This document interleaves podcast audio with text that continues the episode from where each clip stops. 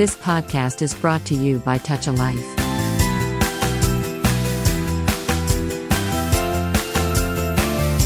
Touch a life TAL radio శ్రోతలందరికీ హృదయపూర్వక స్వాగతం. నేను అరాల్ ఆనంద్.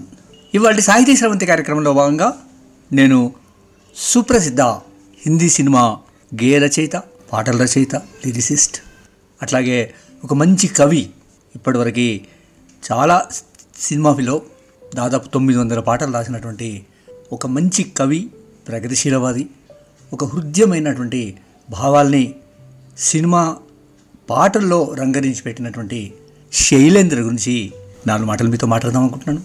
బహుశా హిందీ పాటలు హిందీ సినిమాలు ముఖ్యంగా పంతొమ్మిది వందల యాభై అరవై ప్రాంతాల్లో వచ్చినటువంటి ఆ హిందీ సినిమాల్లో పాటలు ఆ పాటల పరిచయం ఉన్న వాళ్ళందరికీ కూడా శైలేంద్రను ఇవాళ నేను ప్రత్యేకించి పరిచయం చేయాల్సిన అవసరం లేదు. అప్పుడు సినిమాలు బ్లాక్ అండ్ వైట్ సినిమాలు తర్వాత తర్వాత తర్వాత రంగుల్లోకి వచ్చాయి.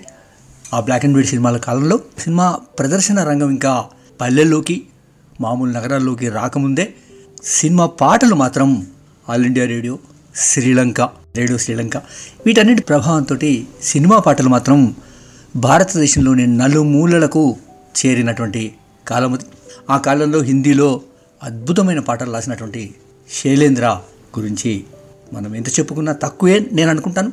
శైలేంద్ర మంచి కవి అట్లాగే సంగీత పరిజ్ఞానం కొంచెం ఉన్నవాడు దళితుడు. హృదయానికి సంబంధించి అనేకమైన అంశాలని చెప్పినవాడు శైలేంద్ర గురించి మాట్లాడుకుందాం. కిసీకి ముస్కురాహటం పెహో నిసార్ కిసీ క దర్ద్ మిల్ సకే తో లే ఉధార్. किसी के वास्ते तो तेरे दिल में प्यार जीना इसी का नाम है ఆయన రాసిన ఈ పాట రాజ్ కపూర్ ఆధ్వర్యంలో రాసిన ఈ పాట నిజంగా ఎంత తాత్వికంగా ఉందో నేను ప్రత్యేకించి చెప్పాల్సిన అవసరం లేదు కిసీకి ముష్కురాహటోం పే హో నిసార్ కిసీకి దర్ద్ మిల్ సకే తో లే ఉధార్ ఎవరికైనా సంతోషమైతే నువ్వు సంతోషాన్ని ప్రకటించు ఎవరికైనా దుఃఖం ఉంటే ఆ దుఃఖాన్ని నువ్వు షేర్ చేసుకో నువ్వు కొంచెం పంచుకో అట్లాగే ఎవరి కోసమైనా నీ హృదయంలో కొంత ప్రేమ ఉందని ఉంటే అది కదా జీవితం అంటే అని ఒక తాత్వికమైనటువంటి విషయాన్ని అనాడి సినిమా ఈ పాటలో శైలేంద్ర చెప్పాడు. అంతేకాదు ఇంకొక సినిమా పాట ఉంది నాకు బాగా ఇష్టమైన పాట అండి ఎంత బాగా ఇష్టమైన పాట అంటే ఇవాళ వస్తువాదంలో కేవలం స్వార్థం సౌఖ్యం వీటన్నిటి నేపథ్యంలో బతుకుతున్న ప్రజల కాలంలో సమాజం కాలంలో ఈ పాట నిజంగా ఒక ఇండివిజువల్ ఒక వ్యక్తి పడే తపనని ఎంత గొప్పగా చెప్తాడు చూడండి. సబ్ కుచ్ సీకా హమ్నే నా సీకి హోషియారి. సబ్ కుచ్ సీకా హమ్నే నా సీకి హోషియారి. సచ్ హై దునియా వాలో కే హమ్ హై అనాడి. ఎంత బాగుందండి పాట. అంటే నేను అన్నీ నేర్చుకున్నాను కానీ హుషియారీ నేర్చుకోలేదు బతకడం నేర్చుకోలేదు. నేను ఓ లోకంలోని ప్రజలారా నేను అనాడిని అందుకే. అన్నీ నేర్చుకున్నా లౌక్యం నేర్చుకోలేదు. అన్నీ నేర్చుకున్నాను తప్పించుకోవడం నేర్చుకోలేదు. సూటిగా ఉన్నాను. అందుకే నేను ఈ లోకంలో అనాడిని అని చెప్తాడని నిజంగా ఎంత గొప్ప భావన అండి. ఇట్లా చెప్పుకుంటూ పోతే ఆయన పాటల గురించి ఎన్నైనా చెప్పొచ్చు. ఇదే పాటలో ఇంకొక రెండు వాక్యాలు ఎట్లా ఉంటాయంటే దునియానే కితనా సమజాయా కౌన్ హై అప్నా కౌన్ పరాయా ఫిర్ భీ దిల్ కే చోట్ చుపాకర్ హమ్నే ఆప్కా దిల్ బహలాయా నాకు ఈ లోకం చెప్పింది ఏది నిజము ఎవరు ఎవరు ఎవరు కరెక్టు ఎవరు తప్పు అని చెప్పినప్పటికి కూడా నేను కేవలం అభిమానంతో నిన్ను నీ మనసుని రంజింపజేశాను ఈ వాక్యం ఎంత బాగుంది చూడండి. ఖుద్ మర్మిట్ నేకి ఏ జిద్ హై హమారి. అంటే నేను బలైనా సరే ఈ జిద్దుతో నేనున్నాను నేను అందరి మంచి కోసం ఉన్నాను అందరిని ప్రేమించడం కోసం ఉన్నాను. అంతే తప్ప నేను ఈ లోకంలో లౌక్యం నేర్చుకోలేదు. అని ఎంత గొప్పగా చెప్పాడో మనం చూస్తే అర్థమవుతుంది. ఈ పాటలు వింటూ ఉంటే నిజంగా అసలు ఆనాటి కాలంలో ఇంత ఆర్ద్రంగా ఇంత హృదయంగా చెప్పిన తక్కువ మంది కవుల్లో శైలేంద్ర ముందు వరుసలో ఉంటాడు. ఇంకా చాలా పాటలు ఉన్నాయండి. శైలేంద్ర సినిమా ప్రపంచంలోకి వచ్చిన మొట్టమొదటిసారి బర్సాత్ సినిమాలో రాసిన ఈ పాట బహుశా అందరికీ గుర్తుండొచ్చు. బర్సాత్ మే తగ్దిన తిన్ బర్సాత్ మే हमसे మిలే తుమ్ सजन तुमसे మిలే హమ్ బర్సాత్ మే ఆ ట్యూను ఆ భావన ఆ సంగీతం ఆ పాట ఇప్పటికీ సజీవంగా ఉన్నాయంటే అది సంగీతంలో శంకర్ జయకిషన్ ఎంత గొప్పగా ట్యూన్ చేశాడో పాట అంత గొప్పగా రాశారు. అది శైలేంద్ర ప్రతిభ శైలేంద్రలో ఉన్నటువంటి ఒక ఆర్ద్రత కవిగా ఆ సన్నివేశానికి సంబంధించి ఆయన రియాక్ట్ అయిన పద్ధతి మనకు స్పష్టంగా తెలుస్తూ ఉంటుంది. ఈయన పాటలు రాసినప్పుడు ఒక మంచి పాట రాసినప్పుడు వాహ్ పుష్కిన్ పాట ఎంత బాగా రాశారు? అంటూ రాజ్ కపూర్ తన మిత్రుడు గే రచయితైన శైలేంద్రను ప్రశంసలతో ఉంచెత్తేవాడు రాజ్ కపూర్ ఎప్పుడూ శైలేంద్రను ప్రేమగా పుష్కిన్ అని లేదా కవిరాజ్ అని ముద్దుగా పిలుచుకునేవాడట. ఎప్పుడైనా కవిరాజ్ లేదా పుష్కిన్ అని పిలుచుకునే అతను ఏదైనా మంచి పాట విన్నప్పుడు తప్పకుండా అభినందించి కౌలిసుకునేవాడట అట్లా రా- రాజ్ కపూర్ నీడలో రాజ్ కపూర్ స్నేహంలో రాజ్ కపూర్తో ఉన్న స్నేహ బాంధవ్యంలో శంకర్ జయకిషన్ శైలేంద్ర రాజ్ కపూర్ ఇంకో కవి ఉన్నారు హస్రత్ జయపురి వీళ్ళందరి టీంలో అనేక పాటలు వచ్చాయండి. అనేక పాటలు అంటే అసలు ఎన్ని పాటలు అంటే ఎన్ని పాటలు అండి అబ్బా అబ్బా అబ్బా. ఆవారాహు ఆవారాహు యా గర్దిషమైన ఆసుమాన్ కా తారాహు. ఎంత గొప్ప పాట అండి. ఈ ఆవారాహు పాట ఆ రోజు కేవలం భారతదేశంలోనే కాదు రష్యాలో ఈస్టర్న్ అట్లాగే వెస్టర్న్ కంట్రీస్లో అద్భుతమైన ప్రాచుర్యం పొందింది ఈ పాట. ఆవారాహు అట్లా ఇంత మంచి పాటలు రాసిన శైలేంద్ర రాసిన వందలాది పాటల్లో భాషా సౌలభ్యాన్ని మాత్రమే కాకుండా సరళత సాంద్రత సమానంగా ఉండేలా చూసుకున్నాడు. శైలేంద్ర సామాన్యుల భాషలో రాశాడు. వాడే మాటల్ని చాలా పొదుపుగా వాడాడు. ఆయన విశిష్ట లక్షణం అది. రాజ్ కపూర్ ఆ సరళతని ఆ సూటితనాన్ని మెచ్చుకున్నాడు. అతను బర్సాత్లో మొట్టమొదటిసారిగా పాటలు రాశాడు. నేను ఇందాకే చెప్పినట్టుగా అద్భుతమైనటువంటి పాటలు రాశాడు. అది ఆ ఘనత ఖచ్చితంగా శైలేంద్రకి చిక్కుతుంది. శైలేంద్ర ప్రస్తుతం పాకిస్తాన్లో ఉన్న రావల్పండిలో ఒక పేద కుటుంబంలో జన్మించాడు. శైలేంద్ర బాల్యం అత్యంత కఠినంగా గడిచింది. అతను చిన్నప్పుడే తన కుటుంబంతో వలస వచ్చి మధురలో గడిపాడు చాలా కాలం. వాళ్ళ నాన్న ఉద్యోగరీత్యా అనేక ప్రాంతాలు తిరగాల్సిన పరిస్థితి కూడా ఎదురైంది దానికి.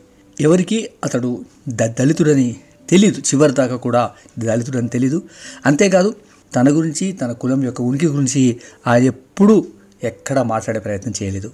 ఉత్తరప్రదేశ్లో ఉన్నటువంటి జానపద మరియు పౌరాణిక సాంప్రదాయాలతో అతనికి ఉన్న పరిచయం సాహిత్యంపై అతనికి ఉన్న ప్రేమ శైలేంద్ర క్యారీర్లో తనకి ఎంతగానో ఉపయోగపడ్డాయి. పంతొమ్మిది వందల నలభై ఏడులో సెంట్రల్ రైల్వేలో వెల్డింగ్ అప్రెంటిసిగ్గా ఉద్యోగం వచ్చి శైలేంద్ర ముంబైకి చేరుకున్నాడు. బాంబేలోని మాతుంగాలో ఉన్న రైల్వే వర్క్షాప్లో పనిచేస్తున్నప్పుడు బాంబేలో జరిగే అన్ని ముషాయిరాలు కవి సమ్మేళనాలకు హాజరు కావడం ప్రారంభించాడు. ఆ సమయంలో భారతదేశ వ్యాప్తంగా ముఖ్యంగా ఆ Bombay సెంటర్గా Indian people's theatre association IPTA ఒక ప్రగతిశీలమైన భావాలతో ఉన్న కవులు రచయితలు కళాకారులు ఇప్టాలో చాలా చాలా యాక్టివ్గా పనిచేసేవాళ్ళు బలరా సాహాని నుంచి మొదలు పెడితే బలరా సాహాని సాహిర్ లుధియాన్వి కే అబ్బాస్ కైఫీ ఆజ్మీ వీళ్ళంతా కూడా అప్పుడు ఈ ఇప్టాలో ఉండి ప్రగతిశీల భావాలతో రచనలు చేస్తూ అనేక సాహితీ సాంస్కృతిక కార్యక్రమాలు నిర్వహించేవారు. దాంట్లో శైలేంద్ర కూడా చేరి ఇప్టాలో ఒకటిగా ఉన్నాడు. ఇప్టాలో ఉన్న కాలంలోనే అతనికి మ్యూజిషియన్ అయినటువంటి స్వరకర్త అయినటువంటి సలీల్ చౌదరితో స్నేహం కుదిరింది. వారిద్దరి మధ్య ఉన్న స్నేహ బాంధవ్యం జీవితాంతం వరకు కొనసాగింది. సలీల్ చౌదరి గొప్ప మ్యూజిక్ డైరెక్టర్. వారిద్దరూ అనేక సినిమాలకు పనిచేశారు. అట్లాగే ఇప్టా కోసం కూడా ప్రత్యేకించి కొన్ని పాటల్ని వారిద్దరూ రికార్డ్ చేశారు. అయినప్పటికీ శైలేంద్రని ఒక ప్రగతిశీలమైనటువంటి ఇప్టా సభ్యుడిగా ఒక ప్రగతిశీలవాదిగా సాహిత్య ప్రపంచంలో ఆయనకు పేరు రాలేదు. నిజానికి అప్పటికి సాదత్ హసన్ మంటో లాంటి వాళ్ళంతా కూడా ప్రోగ్రెసివ్ రైటర్స్ గ్రూప్లో పేరు తెచ్చుకున్నారు. గొప్పగా నిలబడ్డారు. శైలేంద్ర మాత్రం తను కొంతకాలం ఇప్టాలో ఉండి ఆ తర్వాత సినిమా ప్రపంచంలోకి వచ్చినాక ఆ ఉనికిని ఆ ఇప్టా ఉనికిని తను కొనసాగించలేకపోయాడు. ఓ పక్క కవిత్వం రాస్తూనే సినిమా పాటల మీద చాలా దృష్టి పెట్టి అద్భుతమైన పాటలు రాశాడు. దాదాపు అదే సమయంలో దేశ విభజనపై ఆయన రాసిన కవిత జల్తాహాయ్ పంజాబ్ అని ఒక పోయం రాశాడు. జల్తాహాయ్ పంజాబ్ అప్పుడు సాహిత్య వర్గాల్లో బాగా ప్రాచుర్యం పొందింది. ఒక పక్క దేశం విభజన చెంది ఇరు పక్షాల నుంచి ఇరువైపులా హత్యాకాండ దోపిడీలు దౌర్జన్యాలు జరిగిన నేపథ్యంలో జల్తా హై పంజాబ్ అని రాసిన కవిత ఆ రోజు బాంబే ప్రాంతంలో ఒక ఉర్రూతలూగించింది సాహిత్య ప్రపంచాన్ని. ఒకరోజు ఒక ముషాయిరాలో అప్పటికి పెద్ద హీరో అయినటువంటి పృథ్వీరాజ్ కపూర్ ఆయన కుమారుడు రాజ్ కపూర్ ఇద్దరూ ఒక ఇప్టా ఫంక్షన్కి హాజరయ్యారు. అందులో శైలేంద్ర ఒక కవిత చెప్పడం విన్నారు. ఆ కవిత రాజ్ కపూర్కి బాగా నచ్చింది. రాజ్ కపూర్ అప్పుడు తన మొదటి ద- దర్శకత్వ చిత్రం ఆగ్ సినిమా రూపొందించే క్రమంలో ఉన్నాడు. రాజ్ కపూర్ శైలేంద్రని కలిసి శైలేంద్ర రాసిన కవిత తన ఆగ్ సినిమాకి బాగుంటుందని భావించి దాన్ని తన సినిమాలో ఉపయోగించుకుంటానని రైట్స్ కొంటానని అడిగాడు. ఆ పాటకు ఐదు వందల రూపాయలు ఇవ్వడానికి ముందుకొచ్చాడు. ఆ రోజుల్లో ఐదు వందల రూపాయలు ఒక పాటకి ఇవ్వడం అనేది అట్స్ ప్రిన్స్లీ అమౌంట్ అంటారు. చాలా చాలా పెద్ద అమౌంట్ అనమాట ముందుకు వచ్చాడు కానీ శైలేంద్ర తన కవిత్వాన్ని వ్యాపారం చేయదలుచుకోలేదని సినిమా పట్ల సినిమాలో రాయడం పట్ల తనకు ఆసక్తి లేదని సున్నితంగా తిరస్కరించి వెళ్ళిపోయాడు. నా కవిత్వం కవిత్వంలానే ఉంటుంది తప్ప నేను సినిమాలో కమర్షియల్గా వాడుకోలేను అమ్ముకోలేను అని సూటిగా చెప్పేసి వెళ్ళిపోయాడు. రాజ్ కపూర్ మౌనంగా ఉండిపోయాడు. కానీ ఆ తర్వాత శైలేంద్రకు పెళ్ళైంది పెళ్ళై ఆమెను తీసుకొచ్చి బాంబేలో కాపురం పెట్టాడు. భార్యతో కలిసి ఉన్నప్పుడు ఆ తర్వాత ఆమె గర్భవతి అయ్యి తల్లిగారింటికి వెళ్ళాల్సిన పరిస్థితి వచ్చింది. ఆమెను రైలు ఎక్కించి ఇంటికి పంపించాలి వాళ్ళ అమ్మగారింటికి పంపాలి. అప్పుడు శైలేంద్ర దగ్గర చిల్లి గవ్వ కూడా లేని స్థితి. ప్రసవానికి వెళ్ళాల్సిన భార్య ఒక పక్క జేబులో డబ్బులు లేని పరిస్థితి ఒక పక్క. ఏం చేయాలో అర్థం కాని పరిస్థితిలో శైలేంద్ర తన ఆర్థిక అవసరం కోసం ఒక్కసారిగా గుర్తొచ్చింది. ఇలాంటి అత్యవసర పరిస్థితిలో గతంలో రాజ్ కపూర్ ఇచ్చిన ఒక ఆఫర్ గుర్తొచ్చి రాజ్ కపూర్ దగ్గరికి వెళ్ళి నాకు ఇప్పుడు డబ్బు అత్యవసరంగా కావాలి. మీరు ఇచ్చిన ఆఫర్ ఇంకా ఉందా? అని అడిగాడు. అప్పుడు బదులుగా రాజ్ కపూర్ మిగతా ఏమీ అడగకుండా వెయ్యి రూపాయలు ఇచ్చి మొదట నీ అవసరం తీరని అన్నాడు. తర్వాత ఆ డబ్బులు తీసుకెళ్ళి ఒక భార్యకిచ్చి భార్యను అమ్మగారిని ప్రసవానికి పంపించి ఆ తర్వాత ఎట్లాగో డబ్బులు సమకూర్చుకుని రాజ్ కపూర్కు తిరిగి ఇవ్వడానికి వెళ్ళాడు. తనకు డబ్బులు వద్దు కానీ నా కొత్త సినిమా బర్సాత్కి ఇంకో రెండు పాటలు కావాల్సి ఉంది అవి రాయమని చెప్పాడు రాజ్ కపూర్.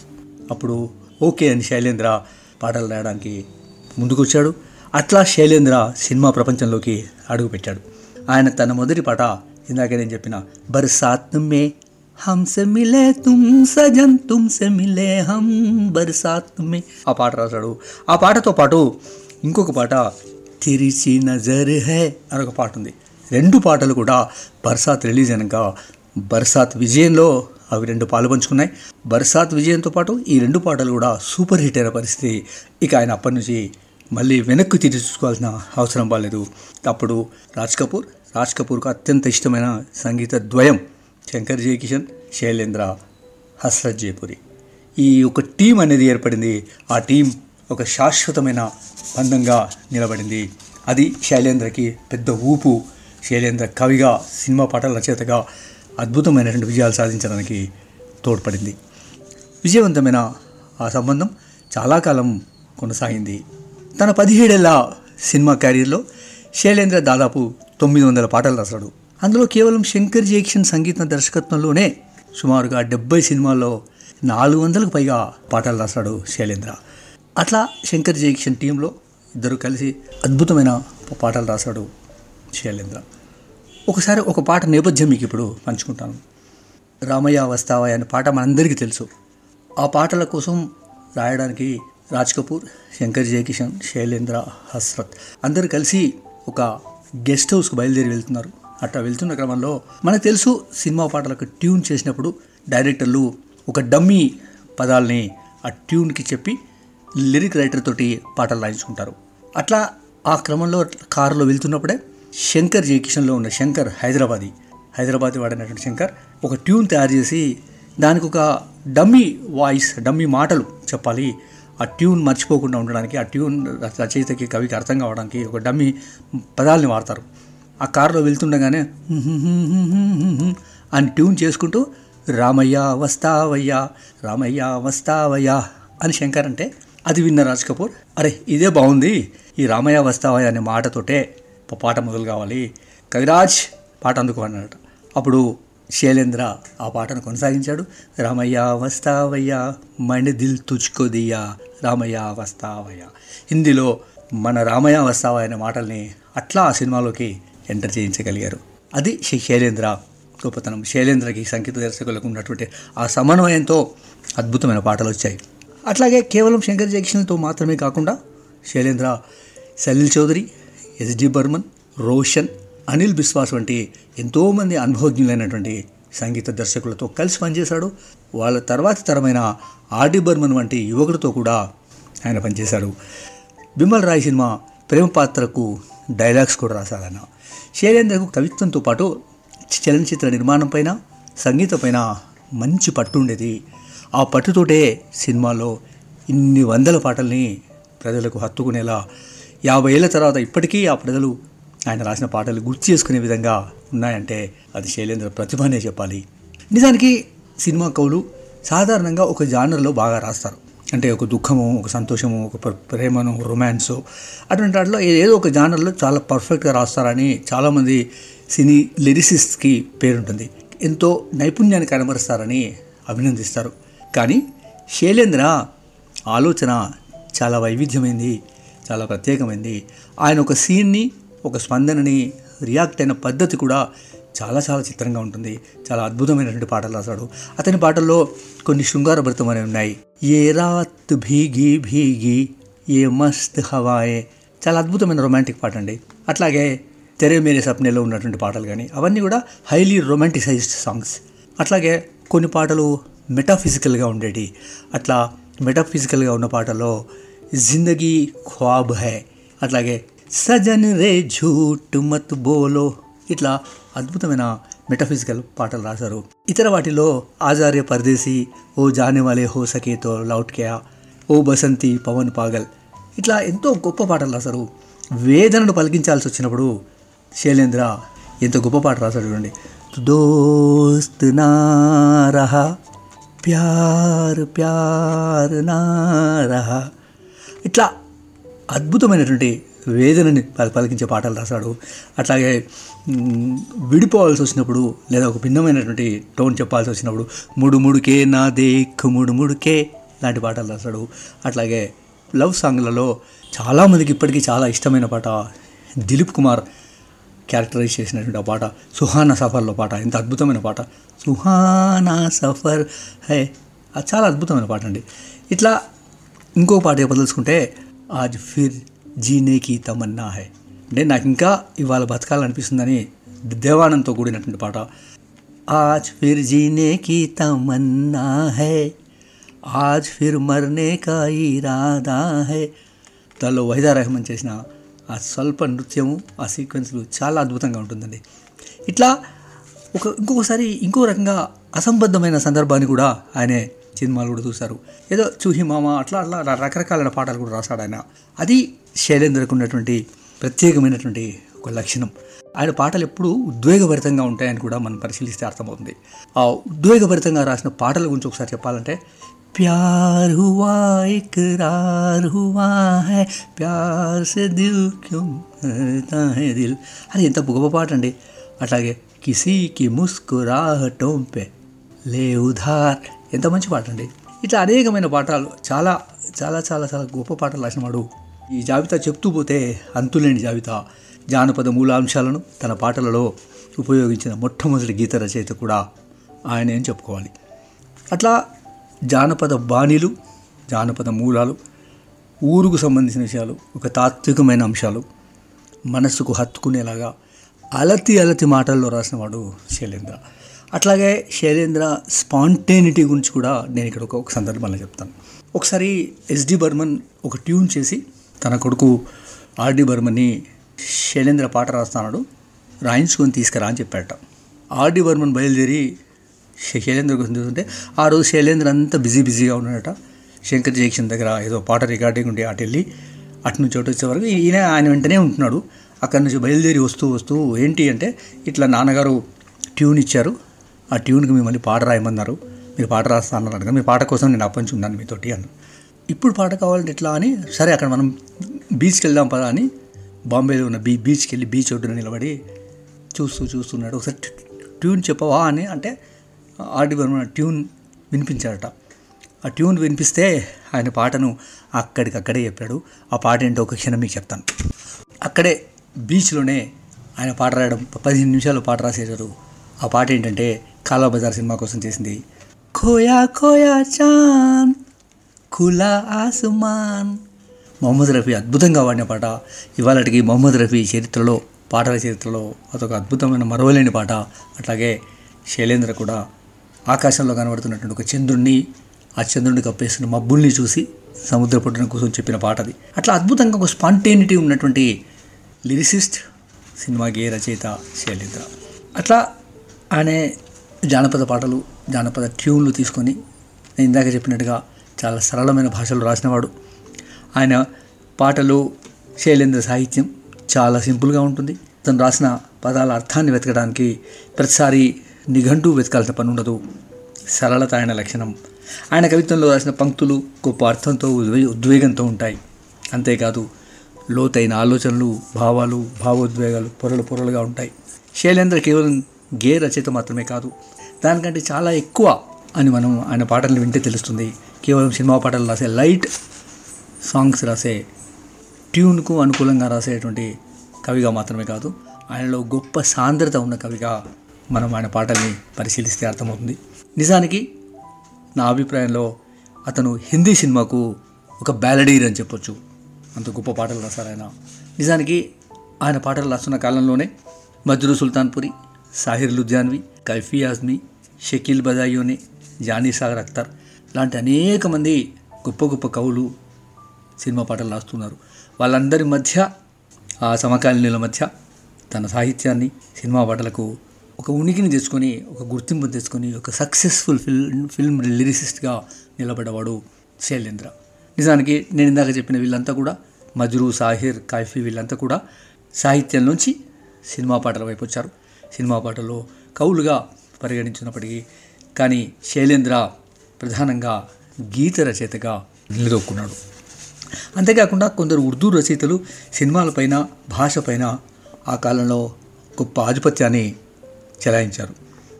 అట్లాగే హిందీకి సంబంధించినటువంటి నేపథ్యం ఉన్న గోపాల్ సింగ్ నేపాలి ప్రదీప్ భరత్ వ్యాస్ మధోక్ వీళ్ళంతా కూడా ఒక హిందీని ప్రధానంగా తీసుకొని ఉత్తర భారతంలో ఉన్న హిందీ నేపథ్యాన్ని తీసుకొని వచ్చి సినిమా పాటలో చెప్పారు. హిందీ రూరల్ హిందీని కూడా సినిమా పాటలో ప్రవేశపెట్టాడు. కైఫీ అజ్మీ లాంటి వాళ్ళంతా కూడా ఉర్దూను ప్రభావితం చేస్తే అట్లాగే మిగతా వాళ్ళు హిందీని సినిమాలో ప్రభావితం చేశారు. అయితే వీటన్నిటిలో శైలేంద్ర అటు ఉర్దూ ఇటు హిందీ రెండు భాషల్ని కూడా తన సినిమా పాటల్లో క్రోడీకరించారు. ఉర్దూ కవిత్వంలో నిజానికి ఒక ఫిక్స్డ్ మీటర్ ఉంటుంది ప్రాస ఉంటుంది. వాటి ఆధారంగా ఉర్దూ కవిత్వం ఒక నిర్దిష్టమైనటువంటి నిర్మాణాన్ని కలిగి ఉంటుంది. అటువంటి నిర్మాణాలు ఉర్దూలో పంతొమ్మిది మోడల్స్ ఉన్నాయి. ఆ పంతొమ్మిది మోడల్స్లోనే ఆ ఉర్దూ సాహిత్యం అంతా కూడా ఉంటుందని చెబుతారు. హిందీలో అరవై కంటే ఎక్కువ రిథమిక్ మీటర్ల విస్తృతి పరిధిని కలిగి ఉంది. ఈ రెండు భిన్నమైన నమూనాలను కలిపేసిన మొట్టమొదటి వ్యక్తిగా శైలేంద్రకు సాహిత్య చరిత్రలో సినిమా చరిత్రలో పేరుంది. శైలేంద్ర హిందీ లేదా ఉర్దూలో తన సమకాలీనుల కంటే తక్కువ కవేం కాదు. అయినప్పటికీ కూడా అతని సినిమా పాటల్లోని ప్రతిభ అతని సాహిత్య ప్రతిభను మసకపార్చిందని చెప్పాలి. అంటే నేను చెప్పదలుచుకుంది ఏంటంటే సాహిత్యంలో కవిత్వం రాయడంలో అప్పుడు లబ్ధ ప్రతిష్ఠులైనటువంటి ఉర్దూ కవులు హిందీ కవులతో సమానంగా కవిత్వం రాసినటువంటి శైలేంద్ర కానీ సినిమా పాటల్లో ఆయన పేరు ప్రఖ్యాతి ప్రచారం వీటన్నిటి నేపథ్యంలో ఆయన సినిమా పాటల రచతగానే ఎక్కువగా ప్రాచుర్యం పొందాడు. ఆయన కవిగా ఆయనకు రావాల్సినంత గౌరవం పేరు రాలేదని నేను అనుకుంటాను. అయినప్పటికీ కూడా అతని సినిమా పాటల్లోని ప్రతిభ ఆయన సాహిత్య ప్రతిభను ప్రతిభకు సమానమైందని కూడా మనం చెప్పుకోవచ్చు. శైలేంద్ర ఎన్నో అద్భుతమైన కవితలు కూడా రాశారు. నిజానికి శైలేంద్ర హిందీ సినిమా పాటల్లో ఎప్పుడూ లేనంత పెద్ద పదజాలాన్ని వినియోగించాడు. ఒకటి విస్తృతమైన పదాలు తన జీవితంలో తన నేపథ్యంలో తను బతికిన విభిన్నమైనటువంటి ప్రాంతాల్లో బతికిన ఆ ప్రాంతాల్లోని భాషని ఆయన హిందీ సినిమా సాంగ్స్లోకి తీసుకొచ్చాడు. అది ఆయనకు ఉన్నటువంటి గొప్ప ప్రతిభ గొప్ప లక్షణం అది. చాలా పాటల్లో దంభర్ జౌదర్ మహరే.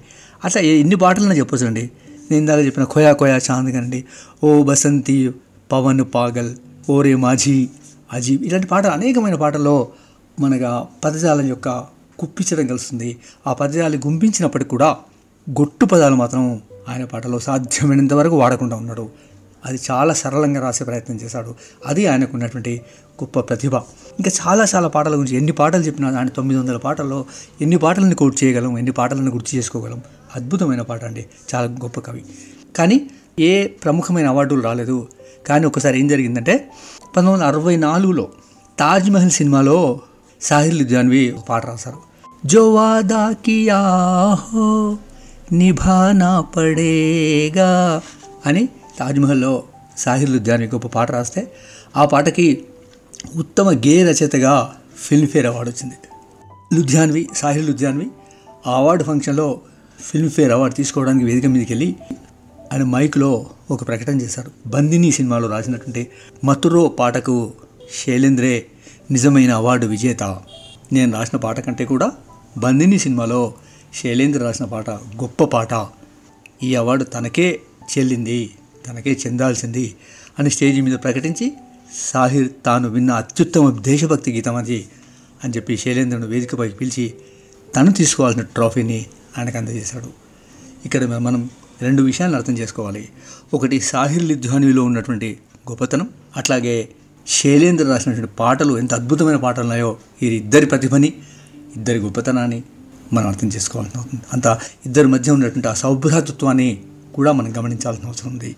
ఇవాళ మనకు కనుమరుగవుతున్నటువంటి ఆ స్నేహ సంబంధాలు ఎదుటివారిని అంగీకరించేటువంటి ఒక తత్వం ఇవాళ మన సాహిత్య ప్రపంచంలో కనిపించదు. అలాంటిది వేదిక మీద తనకు వచ్చిన పురస్కారాన్ని తనకంటే మంచి పాట రాసిన శైలేంద్రకి ఇవ్వాల్సిన అవసరం ఉందని శైలేంద్ర వేదిక మీద పిలిచి ఈ అవార్డు అందజేయడం అనేది సాహిరుద్యాన్ని గొప్పతనాన్ని తెలియజేస్తుంది. అట్లాగే శైలేంద్ర యొక్క ప్రతిభకు నిదర్శనంగా కూడా మనం చెప్పుకోవచ్చు. అయితే ఆ తర్వాత క్రమంలో అనేక పాటలు అనేక సినిమాలు రా రా- రాజ్ కపూర్తో ఉన్నటువంటి అనేకమైన మిగతా అద్భుతమైనటువంటి అనుబంధంతో తనకు కూడా తన లోపల ఉన్నటువంటి ఒక సృజనాత్మకమైనటువంటి ఫిల్మ్ మేకర్గా ఉన్నటువంటి సృజనాత్మకమైనటువంటి భావనతో శైలేంద్ర నిర్మాతగా మారారు. రాజ్ కపూర్ వహిదా రెహమాన్ను ప్ర- ప్రధాన పాత్రలుగా చేసి బి- బిమ్మల్ రాయ్ దగ్గర అసిస్టెంట్గా పనిచేసినట్టుంటాడు శైలేంద్రకు అత్యంత సన్నిహితుడు అయినటువంటి బాసు భట్టాచార్య దర్శకత్వంలో తీశ్రీ కసం సినిమా ప్రారంభం చేశారు. తీశ్రీ కసం అది శైలేంద్ర యొక్క డ్రీమ్ ప్రాజెక్ట్ అని చెప్పుకున్నాడు ఆయన. ఆ డ్రీమ్ ప్రాజెక్టు నిర్మాణానికి దీర్ఘమైన సమయం పట్టడంతో అనేక కారణాల రీత్యా నిర్మాణం ఆలస్యం కావడంతో శైలేంద్ర తీవ్రమైన అప్పుల పాలయ్యాడు. ఒక్కసారిగా అప్పుల ఊబిలో చిక్కుపోయాడు ఆ సినిమాకి జాతీయ అవార్డు వచ్చింది. అయినప్పటికీ కూడా ఆ జాతీయ అవార్డు శైలేంద్ర చనిపోయిన తర్వాతే వచ్చింది. సినిమా నిర్మాణంలో ఉన్న సమస్యలపై ఆయన చాలా అసంతృప్తి చెందాడు. చాలా చాలా అసంతృప్తి చెందాడు. అట్లా శైలేంద్ర చివరి రోజుల్లో తీసిరిగసం సినిమాతో ఆర్థికంగాను చాలా చాలా ఇబ్బందులకు గురైనవాడు. అట్లా శైలేంద్ర రాజ్ కపూర్ బృందంలో అంతర్భాగమై కొనసాగినప్పటికీ కూడా నిజానికి రాజ్ కపూర్ శైలేంద్ర ఇద్దరు పేర్లు ఆల్మోస్ట్ కలిసినట్టుగానే మాట్లాడతారు. అట్లున్నప్పటికి కూడా శైలేంద్ర దేవానంద్ కిషోర్ కుమార్ దిలీప్ కుమార్ వహీదా రెహమాన్ నర్గీస్ లాంటి ఇతర సూపర్ స్టార్స్తో అట్లాగే ఎస్జి బర్మన్ లాంటి స్వరకర్తలతో కలిసి పనిచేసి అనేక గొప్ప పాటల్ని రాశాడు అనేక విజయాల్ని సాధించాడు. ఆయన విజయం రాజ్ కపూర్ను మించిపోయింది.